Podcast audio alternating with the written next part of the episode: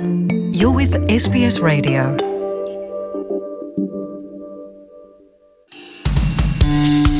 ከኤስቢኤስ ራዲዮ download በማድረጎ እናመሰግኖታለን። ሙሉ ፕሮግራሙን እንዴት ማድመጥ እንደሚችሉ ለመረዳት sbs dot com dot au slash Amharic ይጎብኙ።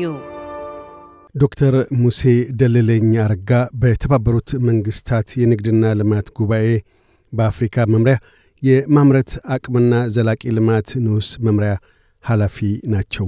በቅርቡ የኢትዮጵያ መንግሥት የዋጋ ግሽበት ንረትን ለመገደብና የውጭ ምንዛሪ እጥረትን ለመቋቋም ምጣኔ ሀብታዊ እገዛ ያደርጋል በሚል እሳቤ የፍራንኮ ቫሉታ ፈቃድ መስጠትን ይሁን ብሏል። ዶክተር ሙሴም በፊናቸው በቅርቡ በእርግጥ የፍራንኮ ቫሉታ ፈቃድ የኢትዮጵያን ምጣኔ ሀብት ችግር ሊፈታ ይችል እንደሁ መጠይቅ አንስተው ጥናታዊ መጣጠፋቸውን ለህትመት አብቅተዋል። ይህንኑ አስመልክተንም በቅድሚያ ፍራንኮ ቫሉታ ምንድን ነው?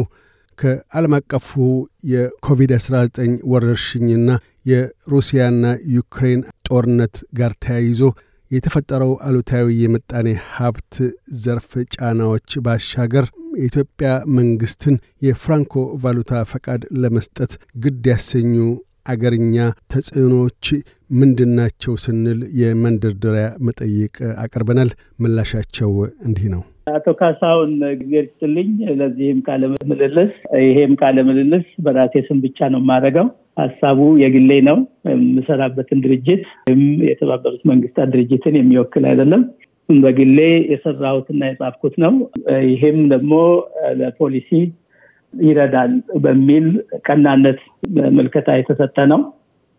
ዋናው ነገር ፍራንኮ ቫሉታ ምንድን ነው ብሎ መጀመሩ ጥሩ ነው። ብዙ ሰው አንዳንድ ጊዜ በ social media ም ሀሳብ ሲወረወር ያለው በሰዎች በተለያየ ጎራ ተከፍለው ውይይት ሲያደርጉ ሰማ ያለው እና ይህ ጤናማ ነው። መወያየቱን ጊዜ አንዱ እንደውም የሚቀረን እና የሚጎለን ነገር በውይይት ማመንና እውቀት ላይ ወይም መረጃ ላይ ተመርኩዘን ውይይት አለማድረግ ነው የሚጎዳን እና እኔ ውይይቱን በቀናነት ነው የምመለከተው። ፍራንኮ ቫሉታ በአንድ ሀገር ውስጥ አንዳንድ ጊዜ የሚሉ ሰዎች ያለ ውጭ ምንዛሪ የሚደረግ ንግድ ነው ይላሉ። ግን ይሄ አይደለም። የውጭ ምንዛሪ የግድ ያስፈልጋል። ግን የውጭ ምንዛሪ በደንቡ እንደሚደረገው በባንክ በኩል በዚህ በ letter of credit ወይም letter of understanding ባንኮች በሚሰጡት guarantee ወይም በባንክ በኩል በሚፈቀድ የውጭ ገንዘብ የውጭ ምንዛሪ የሚደረግ የንግድ ልውውጥ አይደለም። ይህ ልውውጥ ዶላር ወይም hard currency ያለው እና የንግድ ፍቃድ ያለው ሰው ያለ ባንክ ተጽዕኖ ያለ ባንክ ፈቃድ ወይም ያለ ባንክ guarantee ንግዱን የሚያቀላጥፍበት ስርዓት ነው እና ፍራንኮ ቫሉታ በአጭሩ ከባንክ ውጭ የሚደረግ ግን የውጭ ምንዛሪ involve የሚያደርግ የውጭ ምንዛሪ involve አደረግን ሲባል አንዳንድ ጊዜ ሰዎች እንደ barter አይተውም የሚወያዩ አሉ። እቃ ትልካለህ፣ እቃ ትልካለህ፣ እቃ ትመላለሳለህ፣ ቡና ትልክና ወይም ሲሚንቶ ታስገባለህ አይነት ነገር ወደ barter እንደዚያ የዛ አይነት አይደለም። ፍራንኮ ቫሉታ የውጭ ምንዛሪ involve ያደርጋል። ምንጩ ከየት ይሁን ያ ሌላ በኋላ የምናነሳ ይሆናል እና ዋናው ነገር ያለ ባንክ ስርዓት ያለ ባንክ ፈቃድ ወይም ያለ ባንክ ዋስትና የሚደረግ የንግድ ልውውጥ ነው። ይህ እንግዲህ የአንድ ሀገር ለአጭር ጊዜ አንዳንድ ጊዜ ለአጭር ጊዜ የሚከሰቱ ችግሮች አሉ ለመወጣት ወይንም ችግሮቹን ለመቅረፍ ሲባል የሚወሰዱ የአጭር ጊዜ የፖሊሲ እርምጃዎች ናቸው። ፍራንኮ ቫሉታ እንደ ሌላው እንደ ማንኛውም የአጭር ጊዜ ፖሊሲ በአጭር ጊዜ ሂደቱ ታይቶ ውጤት ያመጣል አያመጣም በሚል ተገምግሞ ሊነሳ የሚችል ሊሻሻል የሚችል የፖሊሲ እርምጃ ነው እና አንዱ የአጭር ጊዜ የፖሊሲ እርምጃ የሚለውን እሱን ጭንቅላታችን ውስጥ ይዘን ውይይት እንድናደረግ ነው። እንግዲህ ፍራንኮ ቫሉታ ይህ ከሆነ ያነሳቸው አንኳር ነጥቦች የዋጋ ንረት ለመክታትና የውጭ ምንዛሪ ጥረት ለመቀነስ ያስችላል ወይ የሚለውን ማየት በእርግጥ ይሄንን እነኝህን ችግሮች የሚቀርፈው የዋጋ ንረቱ የአጭር ጊዜ ዝም ብሎ በተወሰነ ነገር አሁን በኮቪድ ጊዜ ወይንም አሁን ባለው በራሽያ እና በዩክሬን ጦርነቶች የሚነሱ የዋጋ ንረቶች ብቻ ከሆኑ ምናልባት ለአጭር ጊዜ መፍትሄ ሊሰጥ ሊያመጣ ይችላል። ግን ረጅም ጊዜ የሆነ መሰረታዊ የሆነ systemic እና structural የሆነ የዋጋ ንረትን በፍራንኮ ቫሉታ ለመቀነስ አይቻልም የሚል ግንዛቤ ነው ያለን። ሁለተኛ ግቡ የውጭ ምንዛሪ እጥረት ለመቀነስ ነው የሚባለው። ይሄም የውጭ ምንዛሪ crunch ማንኛውም በልማት ላይ ባሉ ሀገሮች የሚከሰት ነው እና ይህ የሚከሰተው ለአጭር ጊዜ ከሆነ ብቻ ነው ፍራንኮ ቫሉታ ለውጥ ሊያመጣ የሚችለው። የእኛ ደግሞ የውጭ ምንዛሪ እጥረት የቆየ መሰረታዊ የሆነ structural የሆነ systemic የሆነ ስለሆነ በአጭር ጊዜ ፖሊሲ ፍራንኮ ቫሉታ የሚሆን ሌላ currency manipulation ወይም adjustment ሊቀረፍ የሚችል ችግር አይደለም። ዋናው መሰረታዊ መነሻ ነጥቤ ለነኚህ ለመሰረታዊ ችግሮቻችን መዋቅራዊ ለሆኑ ችግሮቻችን መዋቅራዊ ለውጥ ነው እንጂ የሚያስፈልገው የአጭር ጊዜ ፖሊሲ አያስፈልግም የሚል ነው መነሻ።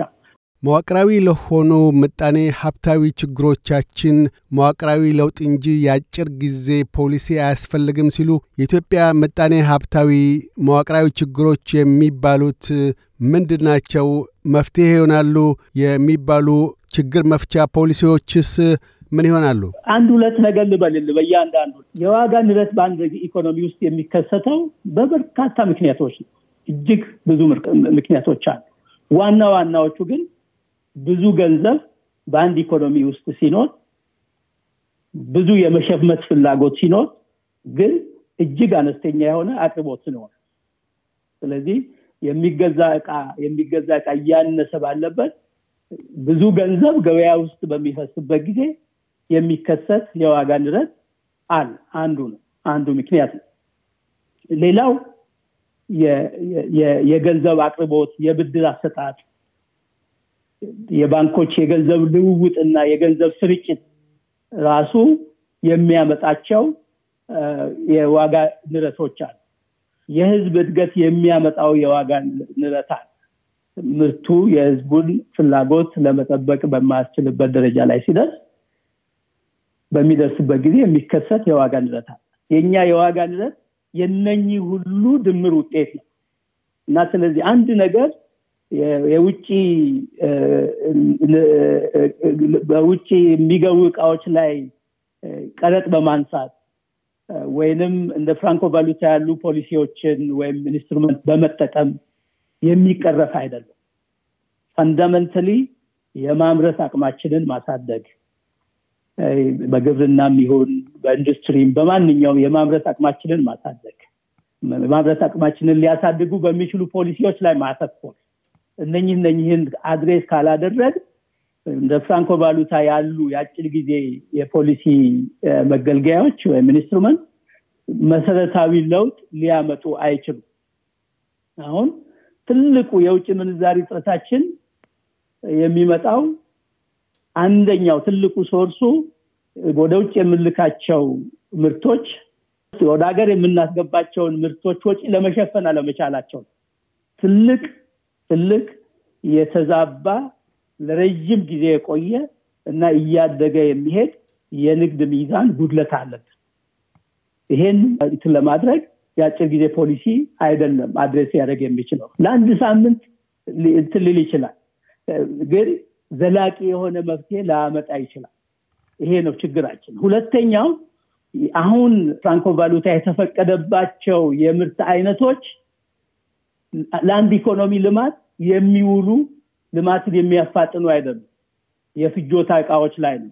እንደ ስንዴ፣ ዱቄት፣ ዘይት በመሳሰሉት ነገሮች ላይ ነው ፍራንኮ ቫሉታ የተፈቀደው እና ፍራንኮ ቫሉታ ደግሞ ሲፈቀድ ታክስም ኤሊሚኔት ተደርገዋል እና እነኚህ ነገሮች የሀገር ውስጥ ንግድ እንዲጨምር የበለጠ እንዲጨምር የሚያመቻቹ ስለሆኑ የወጪ ንግዳችንን ማሳደግ ሲገባን የውጭ ምርቶችን የበለጠ እንድናስገባና የውጭ ሚዛኑ ደግሞ የበለጠ እንዲሰፋ የሚያደርግ ስለሆነ ልማታዊነቱ የበለጠ ጉዳቱ ሊያመዝን ይችላል የሚል ግንዛቤ ነው ያለኝ ጉዳይ ላይ።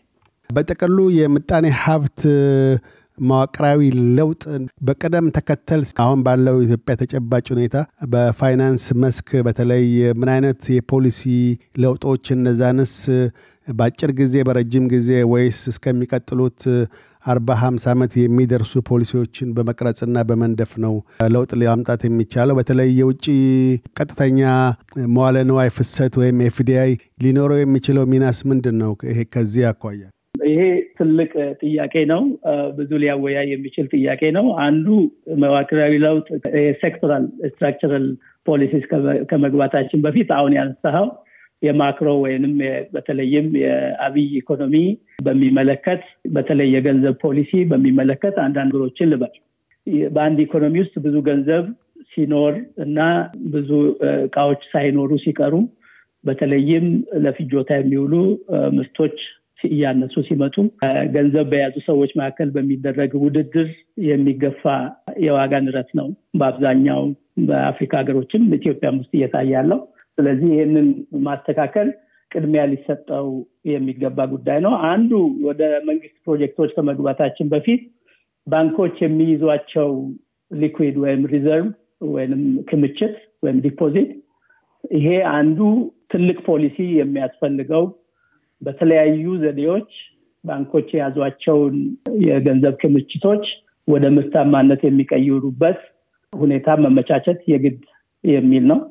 ለፍጆታ ከሚሰጡ ብድሮች እየተቀነሰ ለልማት ወይም ልማታዊ በሆኑ መስኮች ለሚደረጉ ፕሮጀክቶች ትልቅ ድጋፍ ኢንቨስትመንት ወይም ሴቪንጉ ወደ ኢንቨስትመንት የሚለወጥበት ሁኔታ ማመቻቸት ያስፈልጋል። ሌሎችም ፖሊሲዎች አሉ። ለምሳሌ አንዳንድ ሀገሮች ውስጥ ምንድነው የሚደረገው? የገንዘብ ክምችቱ ከሚያስፈልገው በላይ ratio አለው። liquidity asset ratio ነው የሚሉት። አንድ ባንክ መያዝ ከሚገባው በላይ የገንዘብ መጠኑ ሲበዛ ወይም መጣኔው ከፍ ሲል መቀነሻ ዘዴዎች አሉ። አንዱ ዘዴ በብዙ ሀገሮች የሚጠቀሙበት በከበሩ ማዕድናት ላይ ባንኮች ራሳቸው invest እንዲያደረጉ እንዲያደርጉ ማድረግ ለምሳሌ በወርቅ በመሳሰሉት ነገሮች ላይ invest እንዲያደርጉ ማድረግ በአጭር ጊዜ የገንዘብ ክምችቱን ሊቀንስ ይችላል። ሁለተኛ ብሔራዊ ባንክ ለንግድ ባንኮች የሚሰጣቸው ብድሮች አሉ፣ የሚፈቅዳቸው ብድሮች አሉ፣ የሚያስተላልፋቸው ገንዘቦች አሉ። ለምን ገንዘብ የማተም ኃይሉ ያለው በብሔራዊ ባንክ እጅ ስለሆነ የግል ባንኮች ወይም የንግድ ባንኮች የሚይዟቸው ክምችቶች የገንዘብ ክምችቶችን እንዲሁ ከሚያስፈልገው በላይ እንዳይሆኑ ወደ ምርትና ምርታማነት እንዲያዞሩ የማድረግ ፖሊሲዎች ተቀርጸው መተግበር ይኖርባቸዋል። በብዙ ሀገሮች ተደርጓል፣ ይደረጋል። በየጊዜውም የሚደረግ አይነት ነገር ነው። ሌላው የመንግስት ቦንድ የሚባል አለ። በእኛ ሀገር እንግዲህ ብዙ የ stock market ወይም የ capital market ገና ያላደገበት ሁኔታ ነው ያለው። ግን እንደዚህ ያደገ የካፒታል ገበያ ባለባቸው ሀገሮች ገንዘቡን ባንኮች ራሳቸው በመንግስት ቦንዶች ላይ የገንዘብ ሰነዶች ላይ invest በማድረግ ወደዛ በማሸጋገር የገንዘብ ክምችቶቻቸውን ይቀንሳሉ። ይህ የሚያደርግ የሚደርግ ምንድነው velocity ውን የገንዘቡን ስርጭት ፍጥነት እና የገንዘቡን ደግሞ ወደ consumption እንዳይዞር ትልቅ አስተዋጽኦ ያደርጋል እና የዋጋ ንረቱን ሊቀንሰው ይችላል ወይም ብዙ ገንዘብ ወደ ገበያ እንዳይወጣ ሊያደርግ ይችላል። ሌላው ትልቁ ያነሳው የመንግስት የፕሮጀክቶች አፈጻጸም ነው። አንድ ፕሮጀክት ሲፈጸም መጀመሪያ ሲቀረስ የሚወጣ በጀት አለ። የሚወጣ ደግሞ የሚፈጀው ጊዜ ደግሞ በትክክል ነው የሚቀመጠው። ግን ብዙ ጊዜ የመንግስት የፕሮጀክት የማስፈጸም አቅሙ እየተሻሻለ ቢመጣም ከአፍሪካ የተሻለ የፕሮጀክት አፈጻጸም አቅም ነው ያለን ብዬ ነው የምገምተው ኢትዮጵያ ግን አሁንም ከተቀመጠላቸው የጊዜ ገደብ ውጪ በሚወጡበት ጊዜ ይሄ ተጨማሪ ወጪ መንግስት እንዲያወጣ ተጨማሪ ገንዘብ እንዲታተም ተጨማሪ ገንዘብ ወደ ኢኮኖሚ እንዲገባ ስለሚያደርግ ይሄንንም እንደገና የመንግስት የፕሮጀክት አፈጻጸምን በማቀላጠፍ በማሳጠር ረዥም ጊዜ የሚፈጁ ከተገደበላቸው ጊዜ በኋላ እንዳይሄዱ በማድረግ ለአጭር ጊዜም ቢሆን የገንዘብ ስርጭቱ በተበጀተለት የበጀት ልክ እንዲፈጸም ያደርጋል። እንግዲህ እነኚህ በፋይናንስ ዘርፍ ሊደረጉ የሚችሉ እንትኖች ናቸው። መንግስት ከሚያስፈልገው ገንዘብ በላይ እያተመ ባላስፈላጊ በሆኑ ጉዳዮች ላይ ሁሉ ገንዘብ የሚያወጣ ከሆነ inflation ኑ ወደ ሰማይ gallop እያደረገ ነው እንጂ የሚሄደው language ኡን ለመጠቀም የመውረድ ሁኔታ አያሳይም። ለምን? ትልቁ investor በሀገራችን ውስጥ መንግስት ነው። እጅግ ትልቁ investor መንግስት ነው። ትላልቅ mega ፕሮጀክቶች የመንግስት ፕሮጀክቶች ናቸው። እነኚህ ፕሮጀክቶች በጊዜያቸው የማይፈጸሙና የማያልቁ ከሆነ ለረጅም ለተጓተተ እና ለረጅም ለብዙ ገንዘብ ህትመት ምክንያት ስለሚሆኑ ወይም ብድር ምክንያት ስለሚሆኑ ብዙ ገንዘብ ኢኮኖሚ ውስጥ እንዲፈስ ስለሚያደርጉ ትልቅ ትኩረት ሊሰጠው የሚገባ ጉዳይ ነው። ሌላው ያነሳው የጠቅላላ አጠቃላይ የልማት እንትን ነው። ዋናው ነገር ሰላም መኖር አለበት። በአንድ ሀገር ሰላም ከሌለ ምንም አይነት መዋለ ንዋይ ቢፈስ ልማት ሊኖር አይችልም። ይሄ በታሪክም በምንም የታየ ነገር ነው። ስለዚህ ሰላምን የማረጋገጥ የአንድነት ፖለቲካ ትርክታችንን በኃይል ሳይሆን በኮንሰንሰስ በሚያመቻቹን በሚያግባቡን ነገሮች ላይ እየተስማማን የማያግባቡንን ነገሮች ወደፊት እየገፋ ናቸው። አንድ ሊያደርጉን በሚችሉ የሰላም አካሄዶች ላይ ካተኮር ለጦርነት የሚወጣው ለግጭቶች የሚወጡ እንደገና ለመገንባት የሚወጣውን ገንዘብ ሁሉ ስለሚያስቀር ይሄም ትልቅ ጠቀሜታ ይኖረዋል መዋቅራዊ ችግሮቹን ለማሳየት። ከዶክተር ሙሴ ደሳለኝ አረጋ ጋር ያደረግነው ቃለምልልስ በዚሁ አልተቋጨም። በቀጣዩ ክፍል በግብርና በኢንዱስትሪና ትራንስፖርት ዘርፎች ሊካሄዱ ስለሚያስፈልጉ መዋቅራዊ ለውጦች ይናገራሉ። እያደመጡ የነበረው የኤስቢኤስ አማርኛ ፕሮግራምን ነበር። የፕሮግራሙን ቀጥታ ስርጭት ሰኞና አርብ ምሽቶች ያድምጡ። እንዲሁም ድረገጻችንን በመጎብኘት on demand እና በ SBS ራዲዮ mobile app ማድመጥ ይችላሉ። ድረገጻችንን SBS dot com dot au Amharic ን ይጎብኙ። Want to hear more stories like this? Listen on Apple Podcasts, Google Podcasts, Spotify, or wherever you get your podcasts from.